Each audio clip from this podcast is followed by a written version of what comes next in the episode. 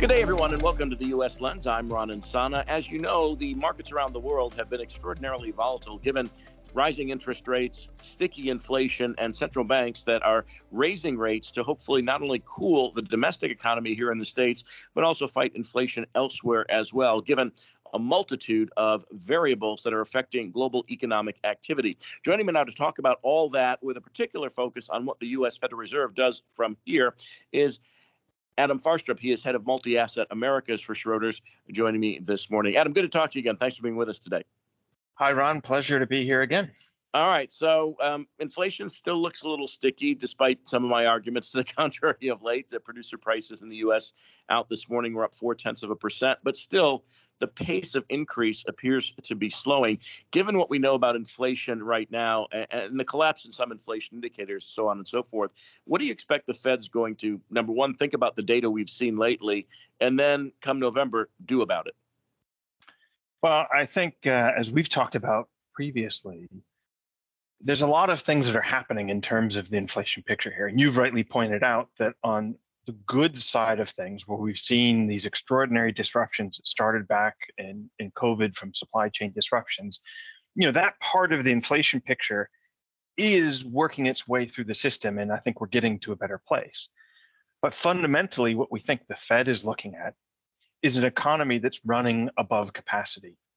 And so we think that the Fed right now is very focused on the labor market. Now we know that labor statistics are backwards looking so they'll come afterwards.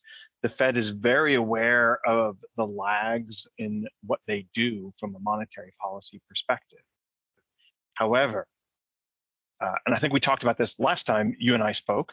Mm-hmm. Uh, we've been saying that that I think, you know, the Fed is very focused on the Arthur Burns Fed and the mistakes that they perceive that the Arthur Burns Fed made. And when you look at the commentary that came out publicly uh, from Jackson Hole, from some of the other events that weren't necessarily Fed events around that time, but you had Fed speakers at. Uh, we've heard them talk repeatedly about the mistake of easing, backing off too early. So I think that is the focus, that is the reaction function uh, that we see uh, with the Fed right now.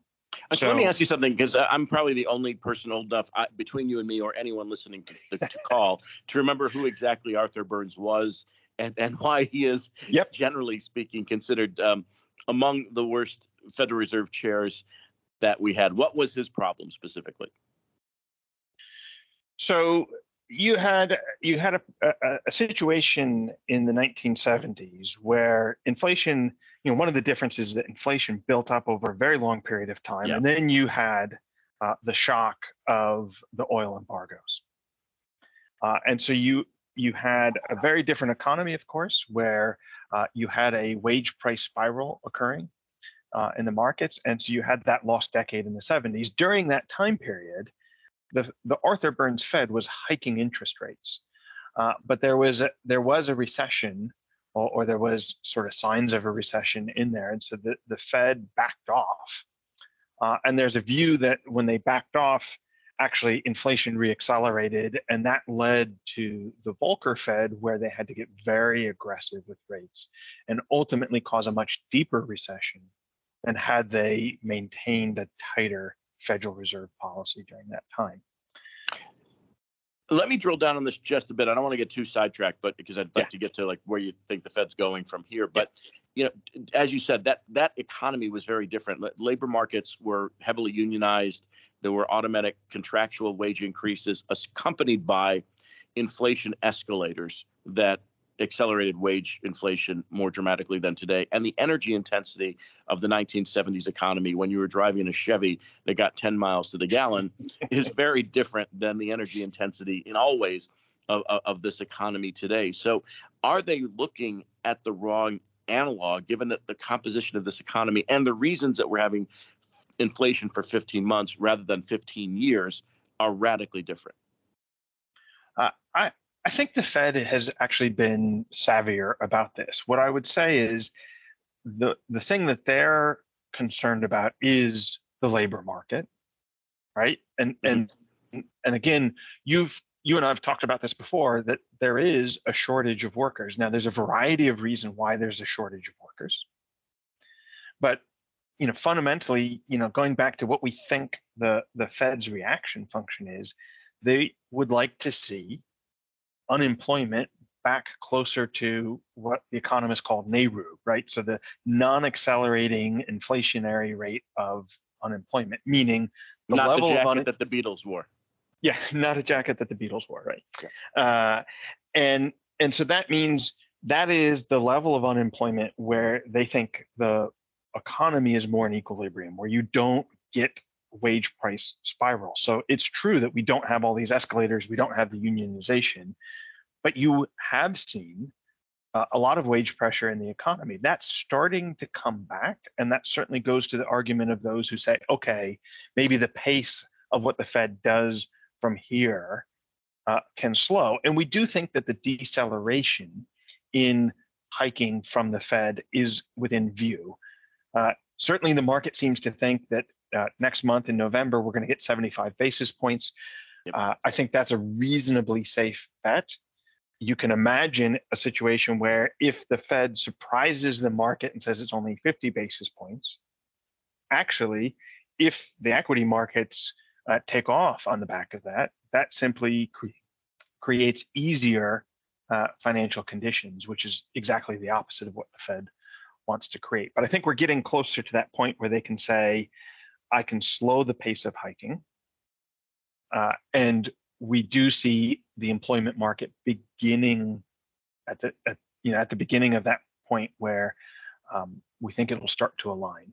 So you're starting to see job openings come down. Mm-hmm. You're starting to see some unemployment, uh, uh, some some layoffs coming into the market. That sort of jolts figure, right? The job openings relative to the number of workers. We're still two openings to every unemployed worker uh, that we can see in the system, but that could move very quickly right? So if you you're starting to see companies cancel open positions and you're starting to see layoffs, that could close very quickly. We think it'll take some time uh, for the slowdown to happen where you get unemployment to really react to a point the Fed is comfortable with.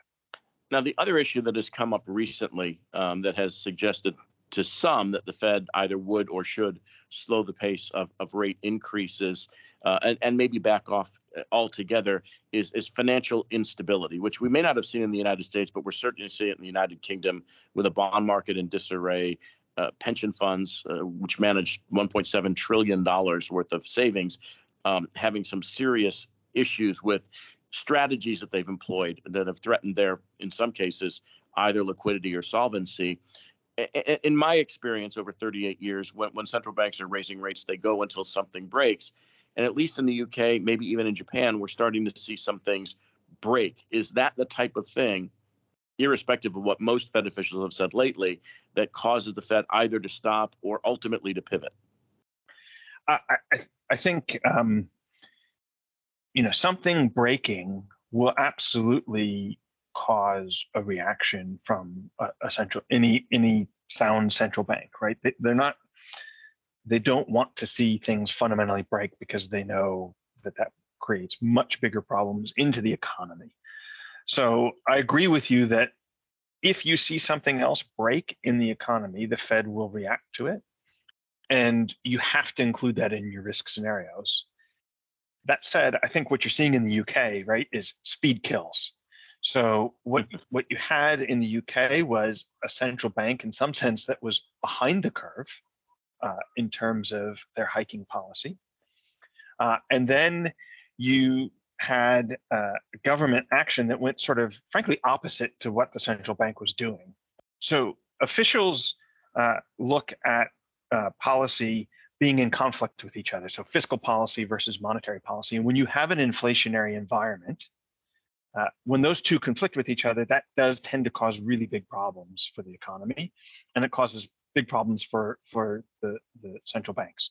So in the U.S., we actually have fiscal policy generally tightening, uh, whereas in the UK, what you saw was a very expansionary uh, fiscal policy, in that uh, they were pursuing some pretty aggressive tax cuts uh, into the economy, backed with support for uh, consumer energy prices, right? So that kind of runs counter to the the need to fight inflation in the economy. And that led to this very rapid reaction in rates at a speed we've never seen. And so that speed is what caused something to break. We haven't, we've seen a very aggressive speed out of the Fed. So you could see something break. That said, I think we're past the worst of the speed from Fed policy because, as I said, we're, we're looking at this point where it's likely the Fed can begin to back off the pace of hikes. On Apple Podcasts, Spotify, or wherever you get your podcasts, you're listening to the Investor Download. All right, so at that point, then the Fed seems, though, to be willing to accept something of a recession, as you say, a higher unemployment rate uh, to bring the economy into equilibrium. That's still not great news for equity markets here in the U.S. in particular. Uh, and as we enter earnings season, there are concerns that as all this works through the system, that earnings won't hold up nearly as well uh, as some had anticipated. So, how much risk is there left in equities uh, as we move forward? Yeah, I, I think. Um, so if we pivot from this discussion of the Fed, the first thing I would say is expectations that there's an easy Fed put for this cycle are really badly misplaced. And mm-hmm. and then as you say, when we look at earnings, you know, in the fixed income markets, we've now priced in a lot of of the the slowdown. But in the equity side of the market, you really haven't seen earning expectations react significantly yet. There's been some softening of those earnings expectations. Um, we we think there's a ways to go for the market to to really see earnings come back. And on that basis, you know, if you look at earnings coming back, let's say um, seven um, percent down from here, which takes you um, back to kind of a year ago levels in the S&P earnings. If we come down seven percent, uh, we think you could see something like another 10% down on the S&P uh-huh. if you sort of hold all else equal. If you see earnings go all the way back to kind of the beginning of 2021, um, that would be earnings down, say, about 14, 15% from here. You know, that could potentially look like another 15 to 16% down on the S&P 500. So in raw numbers, that's like 3,000 ish. Yeah, that's a, that's around 3,000, 3,100. You know, the seven percent gets you down to about 3,300 on the S and P. You know, these are all sort of you know rough estimates. So so use them with caution. But I, I think it tells you that there is a lot of downside risk that could happen in equity markets. And as a result, I think investors will treat that very cautiously. All right. So, having said that, now, um, does that also mean uh, that if, if we're starting to see earnings come down, we're seeing the economy slow, that even as the Fed tightens, that we may have seen a peak in long-term bond yields here in the United States? Uh, I, I, think we're getting close to that peak. If you look at valuation uh, on, say, the U.S. 10-year government bond, it, from a pure valuation standpoint, it looks a little bit cheap right now. So I think you're at the point where the fundamentals are starting to line up, but it's it's really about um, sentiment. It's about momentum and psychology. You know, until you get the Fed seeming to really step back a little bit, it's it's hard to get really excited uh, mm. about uh, fixed income. That said, we're really starting to see some opportunities within fixed income. The fact that you can, if you think about it, you can invest at the short end of the curve, meaning not a lot of interest rate sensitivity. If you if you buy you know two year government bonds uh, in the U.S. right now, you're somewhere around 4.3% last time I looked in terms of the yield. Mm-hmm. So I don't know that you get a lot of capital appreciation out of that. But if you're saying I'm I'm concerned about equities, the the difference now between between now and the beginning of the year is there are places that you can hide and get paid a little bit to do so. And so that I think is definitely creating a different picture for investors going forward. Let me shift gears and talk a little bit about overseas because uh, obviously with the Ukraine war going on and intensifying in, in, in a certain sense, and with China um, still in, in, a zero COVID policy and, and the upcoming Communist Party meeting, at which time it's expected President Xi will get a third term, possibly installed as president for life at a time when their economy is slowing, Uh, their exports are not doing nearly as well as people had anticipated, and they're having a effectively a, an implosion in their property market. What do you see happening in China, and has their market gone down enough to reflect the pace, the slower pace of growth, and all these other attendant issues that that we keep reading about in the press? So when we when we talk to our our experts in China uh, who are investing in that market, who are on the ground uh, there, or, or have spent much of their career investing in China, they remain very cautious in in aggregate. So it's true the market is cheaper, but you just outlined a whole load of risks that we still face. We really don't know when the Chinese government will ease up on the zero COVID possible uh, on the zero COVID policies. Right, there's a lot of speculation that after the party conference, once uh, is installed with whether it's president for life or third term or however they're going to phrase it, uh, that they will look to find opportunities to back off that a little bit, but we don't really know. And so that presents a really significant um, downside risk still in China. You still see that the activity in China is weak. You haven't seen uh, policy pivot to be expansionary in China. So we think there's a lot of reasons to be cautious in aggregate. That said, I think if you start looking at a stock level and you have people who uh, are, are, really familiar with what's happening in the markets and can se- separate the, the real news from the noise, you are seeing some opportunities for active management within China. But I think you have to be very cautious about just buying the beta. I wouldn't I wouldn't go buy an ETF in China right now just because it looks like the market is cheap. All right, let's switch to Russia, which in, in some respects is, is even more problematic given the, the rhetoric we've heard from Vladimir Putin, uh, who is president for life.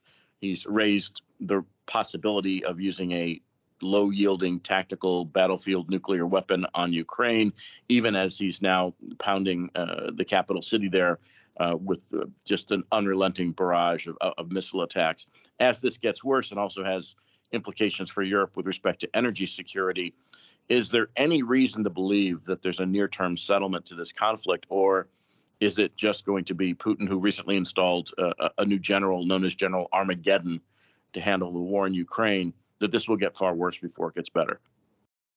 Well, you know, I'm far from a foreign policy expert, but but based on our, our, our best assessment, it, we don't think uh, you're any closer to a negotiated settlement uh, in Ukraine. Uh, we don't have any idea what will or won't happen to, to Putin.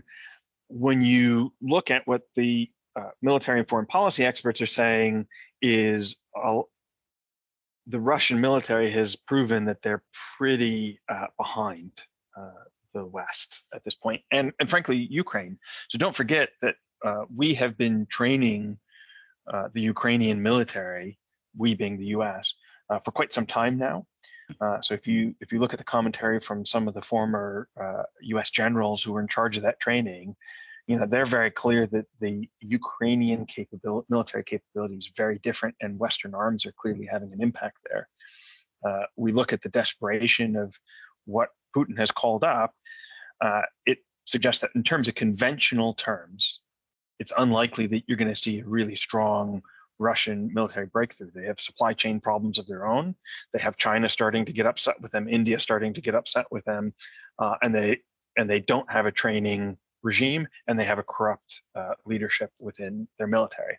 So from from that standpoint, uh, we think you're kind of at this stalemate, uh, as it were, in terms of ongoing conflict. Uh, if they escalate to nuclear, that's a very different situation, which uh, I think we'll all have to think hard about how we react and and be in the hands of of our military thinkers. In terms of the markets in Europe, I think the markets have have discounted the mainstream scenarios. I think the markets are expecting continued supply disruptions out of the Russian energy complex. I think this winter, they seem to have accumulated enough stockpiles of gas that they should be able to get through uh, the winter, barring a really, really cold winter. The question really becomes what happens over the summer, next summer, and into next winter. Have they been able to uh, secure enough energy supply at reasonable prices that the economy can have some semblance of function going forward. So, Adam, just to, to put a button on all this very simply, um, should investors be risk on or risk off right now? I think investors would be well served to to live to fight another day. So be cautious, be defensive, but look for opportunities to take advantage of. Because we discussed, there are now opportunities certainly in the fixed income market. I think investors can look at places where they can earn uh, uh, an attractive level of yield or interest uh, in their portfolios and, and be a bit more protected from the storm. And then as we work through, uh, as the markets work through the, the earnings challenges that, that are likely to come, I think in coming months, you're going to see opportunities to add risk back in. But the key is for investors to make sure that they can weather the storm because we don't think the storm is done. All right, Adam, always a pleasure. Thanks for being with us this morning. Thank you, Ron. Always Adam Farstrup. Adam Farstrup is head of multi-asset Americas for Schroders, joining me on the U.S. Lens. And I'm Ron Insana. Thanks for listening. We'll talk to you again soon. Well, that was a show. We very much hope you enjoyed it. If you want to find out more, check out our website, schroders.com forward slash the investor download. You can also get in contact with us about anything in the show or ideas for future shows at Schroders Podcast at Schroders.com. Please remember to subscribe to us at Apple Podcasts, Spotify, Google, or wherever you get your podcasts. And don't forget to leave a review. We're now doing one show a week, which will be available every Thursday from 5 pm UK time. Thanks very much for listening, but above all, keep safe and go well. Cheers the value of investments and the income from them may go down as well as up, and investors may not get back the amounts originally invested. Past performance is not a guide to future performance. The information is not an offer, solicitation, or recommendation of any funds, services, or products, or to adopt any investment strategy.